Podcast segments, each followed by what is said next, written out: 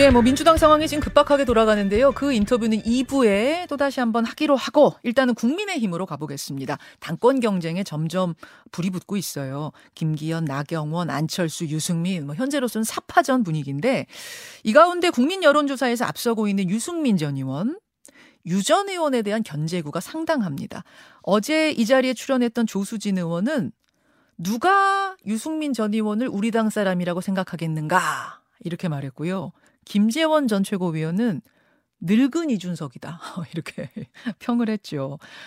아, 아, 뭐 이런 가운데 당권 주자는 아니지만 계속 이름이 오르내리는 사람이 있어요. 한동훈 법무부 장관 총선 진두지휘 이런 이야기까지 나왔지요.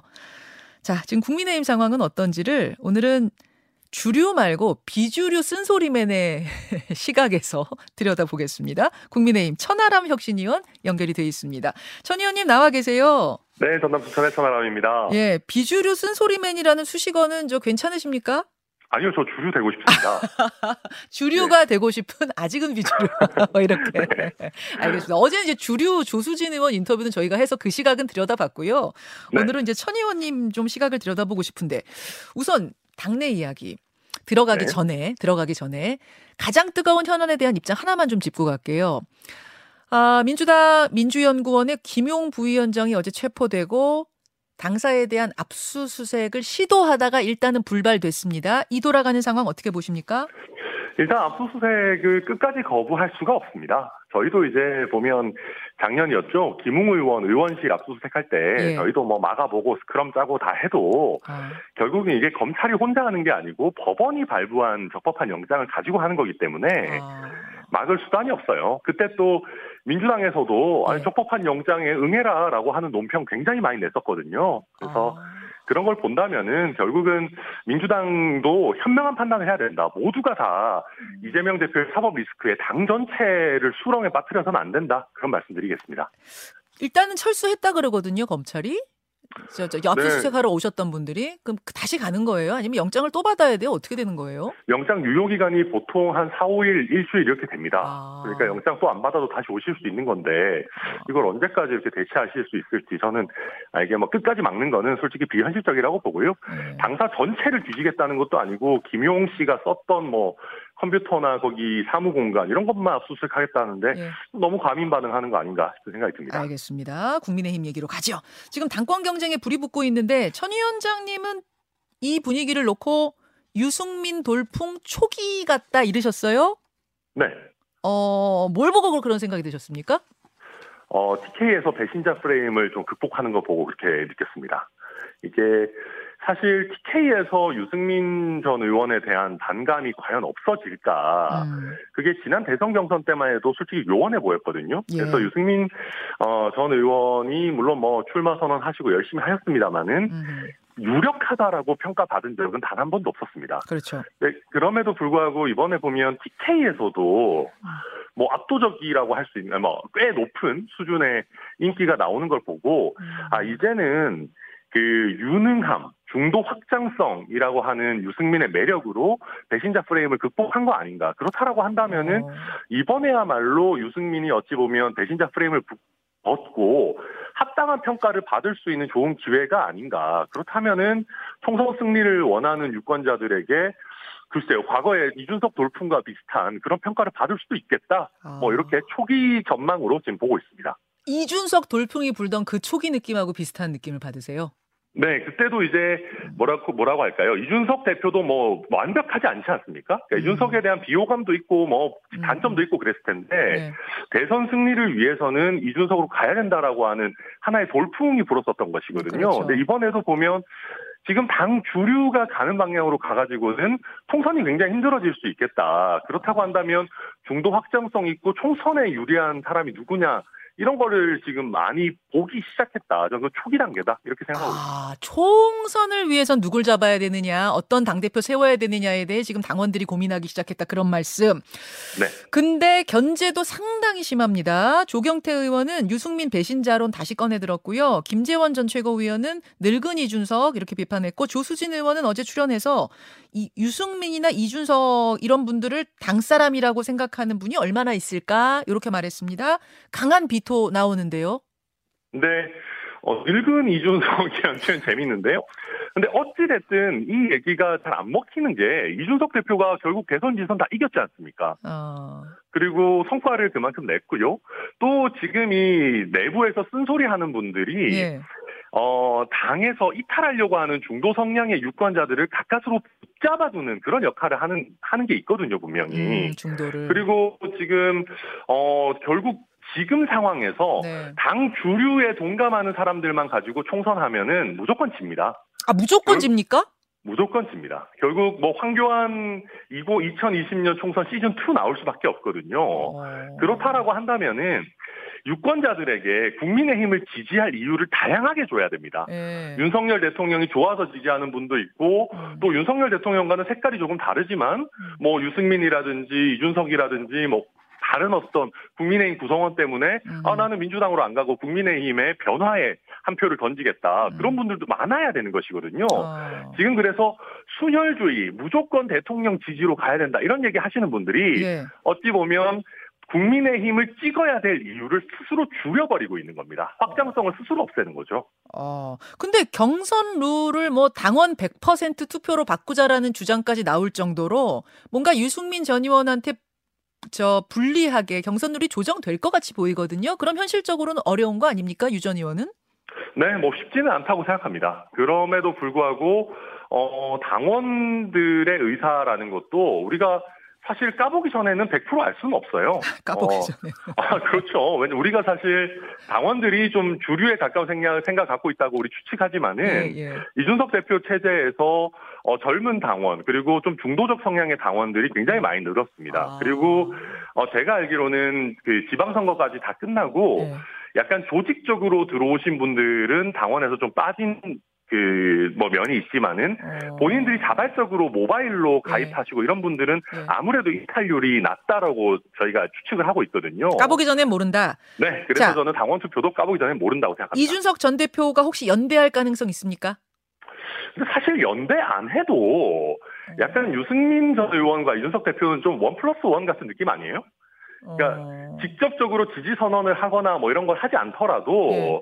그 결국 중도 확장성을 바라는 그 어떤 투표의 취지 자체는 저는 비슷할 거라고 보고요. 물론 구체적으로 들어가면 유승민 전 의원은 조금 더 따뜻한 보수, 뭐 어떤 어 연대 이런 걸 좀 더 강조하고 이준석 대표는 뭐 개인의 자유 이런 걸 좀 더 강조하는 편입니다만은 음. 그럼에도 불구하고 둘 다 이제 뭐랄까요 주류에 순응하기보다는 소신 있는 발언을 하는 편이고 중도 확장이 있다라는 면에서 어, 공식적인 연대를 하지 않더라도 사실상 유권자들에 의한 연대가 일어날 거다. 저는 그렇게 아, 보고 있습니다. 연대를 공식적으로 하지 않아도 사실상의 연대, 심리적인 연대가 될 거다. 뭐 이런 말씀.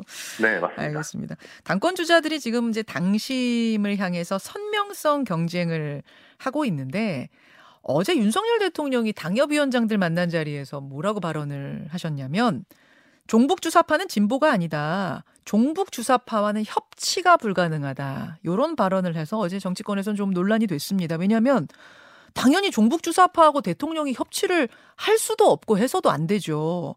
근데 도대체 종북 주사파가 누구냐? 누구 말하는 거야? 협치?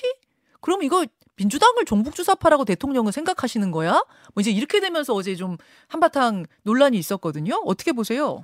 네, 저도 사실 그 자리에 있었는데요. 그래서 종북 주사파 말씀하실 때 저도 귀 쫑긋하고 열심히 들었습니다. 아, 네. 계셨군요, 거기. 예, 네네. 예. 그 제가 비주류라고 해서 그런데 안 가는 건 아닙니다. 네. 아, 가셔야죠. 그리고, 가셔야죠. 네. 어, 네, 비주류 아닐 수도 있어요. 아, 예, 그래. 그리고 네. 어쨌거나 그 뭐 말씀하신 것처럼 대통령께서 누구를 특정해 가지고 이 사람들이 뭐 종북 주사파다라고 얘기하시진 않았고 음. 그냥 뭐 내용만 보면은 그냥 뭐 원칙론적인 말씀이라고 할 수도 있습니다. 당연히 뭐 동북주사파는 뭐 반헌법적인 세력인 게 맞죠. 음. 대상도 아니고. 네. 그럼에도 불구하고 이게 정무적으로 이제 굳이 이런 표현을 쓸 필요가 있었느냐라고 어. 하는 거는 좀 의문이 있고요. 왜냐하면 최근에 지금 저희 당이 보면은 음. 굉장히 이제 우클릭을 하는 메시지들이 전반적으로 좀 많이 나오고 있는 것 같아요. 예, 예. 그러니까 지금 우리가 유권자 연대를 분석을 해봐야 되는데 네.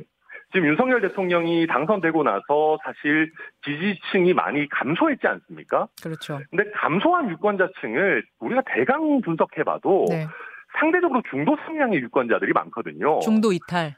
네, 그렇다라고 한다면은 우리가 물론 저희의 그 베이스를 지키는 것도 중요하지만 음. 중도 확장성이 더 중요한 국면에서 이 약간 어떻게 보면 저희 그 콘크리트 지지층에 음. 더 이렇게 호소하고 음. 지지층 결집만 이뤄내려고 하는 메시지들이 너무 과잉되는 거는 음. 전략적으로 좋지 않다. 저는 그렇게 보고 있습니다. 전략적으로. 뭐 일각에서는 어, 도로 한국당 이런 평론도 나오더라고요. 어, 저는 이대로 간다면은 도로 한국당보다 더 못하다고 봐요. 어, 아, 그, 아, 그보다도 더 우클릭이에요? 더 못해요? 더 중도 이탈이에요? 네, 왜냐하면 도로 한국당 때는요. 예. 기대가 없었습니다. 아, 그러니까 중도라든지 예. 젊은 층의 유권자들이 자유한국당 때는 아예 관심조차 주지 아, 않았습니다. 그렇죠. 예. 그런데 저희가 이번에 사실 4.7 재보궐부터 대선 지선을 연달아 이기면서 네. 중도층의 유권자들에게 많은 기대를 드렸고 많은 약속을 했거든요. 예. 그런데 이걸 저희가 마치 배반하는 듯한 어, 중도층 유권자들이 보시기에 배신의 정치를 하는 것처럼 느껴진다면은 어. 이거는 단순히 무관심이 아니라 반감으로 나타날 수가 있어요. 반감으로. 네, 저는 그래서. 저희가 그 지점을 굉장히 잘 읽고 정확한 메시지를 내야 된다고 생각합니다. 자, 말씀하셨다시피 중도 싸움입니다. 특히 이제 총선에서는 그 중도 싸움이 굉장히 중요하고 그 중도 싸움이 일어나는 곳이 바로 수도권인데 네. 그걸 위해서 한동훈 장관이 등판해야 된다. 그 무렵쯤에. 심지어 총선을 진두지휘해야 한다는 발언을 어제 이 자리에서 조수진 의원이 하셨어요. 어떻게 생각하세요? 어, 뭐, 한동훈 장관 물론 좋은 자원입니다. 그런데 이게 아무래도 현실 정치 경험이 아직까지 많지 않으시기 때문에 예. 당을 진두지휘하는 것은 쉽지 않은 문제입니다. 왜냐하면은 그거는 역설적으로 대선 후보가 되는 것보다 어렵습니다. 그러니까 에? 대선 후보는 예. 저희가 윤석열 대통령의 성공 사례도 있지만은 예. 어, 본인이 정치 경력이 좀 적더라도 하나의 아이콘이 된다, 돼서 바람을 타면은 갈 수 있는 측면이 있어요. 아하. 그런데 당을 진두지휘한다는 것은 어떤 정무적인 뭐 경험이라든지 음. 당그 체제에 대한 이해 이런 것이 필요한데 음. 그 초기부터 그런 걸 하실 수 있을까? 아마 조수진 의원이 얘기하시는 취지는 한동훈 장관의 어떤 유능함이나 세련됨 같은 음. 그런 이미지를 우리가 당 전면에 내세워서 선거에 활용하자 정도의 의미라고 이해가 되고 음. 뭐그 정도 의미라면 저희가 생각해 볼 수 있는데 아. 어, 당을 완전히 이끈다? 저는 그거는 쉽지 않은 네. 문제라고 생각합니다. 그러니까 이 진두지휘를 놓고 뭐 선대본부장, 선대위원장 요런 얘기들 해석이 나오더라고요. 근데 거기까지 정무적인 것까지는 좀 무리일 것 같고 그러면 천 위원 보시기에는 한동훈 장관이 정말 총선에 등판해서 바람 일으키는 것까지는 할 거라고 보시고 해도 된다고 보세요. 네, 뭐 그거야 본인의 판단이 있으시겠죠. 지금 장관 잘하고 계시는데 예. 제가 뭐 출마해라 마라 할 수는 없는 것인데요. 그 한동훈 장관이 가지는 유능함이라고 하는 그 이미지나 뭐 실제도 있겠지만 아이콘으로서의 면은 어 최소한 수도권에서 뭐 강남 3구를 비롯해서 음. 어 그게 미, 그게 그런 이미지가 잘 음. 표현이 그렇습니다만 먹히는 지역구들이 있습니다. 아. 그래서 그런 쪽에서는 저는 분명히 소구력이 있을 거라고 생각합니다. 어, 대통령 지지율 40%뭐 넘느냐 안 넘느냐에 따라서 한동훈 장관 등판이 결정될 거다. 이건 유상범 의원 말인데요. 이건 어떻게 보세요? 아, 이, 이게 사실은 조금 너무 한동훈 장관과 윤석열 대통령을 이렇게 결부시키는 발언입니다. 아, 이게 한동훈 장관의 정치적인 유연성을 오히려 떨어뜨릴 수도 있어요. 그래요. 음. 예, 그래서 물론 뭐 음. 많은 분들이 한동훈 장관과 윤석열 대통령을 등치시켜서 생각하고 있지만 음. 분명히 다르고 이미지도 다른 부분들이 있거든요. 그래서 음. 저는 너무 이런 식으로 윤석열 대통령의 지지율에 한동훈 장관이 종속 변수처럼 따라갈 거다라고 미리 한계를 그어두는 거는 저는 현명하지 않다. 오히려 그냥 어, 한동훈 장관의 그 공간을 열어줘야 된다. 그렇게 아. 생각하는 편입니다. 100% 나온다고 보시는군요. 어, 뭐 제가 박지원 원장님은 아닙니다만은 뭐 나올 아, 조홍천 확률이 의원이 그러셨어요. 않을까 뭐 네? 생각하고 있습니다. 뭐라고요? 뭐라고요? 박지원 전 국정원장 같은 경우에 아마 100% 나온다 뭐 이렇게 하시는 것 같더라고요. 네. 그랬다가 저는 정치 아직 1단도 안 되는 것 같은데 단수가 깎일 수 있기 때문에 뭐 저는 나올 확률이 절반은 넘는다 정도로 하겠습니다. 예, 예. 조홍천 의원이 그러셨어요. 이 자리에서 아, 그렇군요. 100%. 네. 알겠습니다. 여기까지 보겠습니다. 천 의원님 고맙습니다. 네, 감사합니다. 국민의힘 천하람 혁신위원이었습니다. 김현정의 뉴스쇼는 시청자 여러분의 참여를 기다립니다. 구독과 좋아요, 댓글 잊지 않으셨죠? 알림 설정을 해두시면 평일 아침 7시 20분 실시간 라이브도 참여하실 수 있습니다.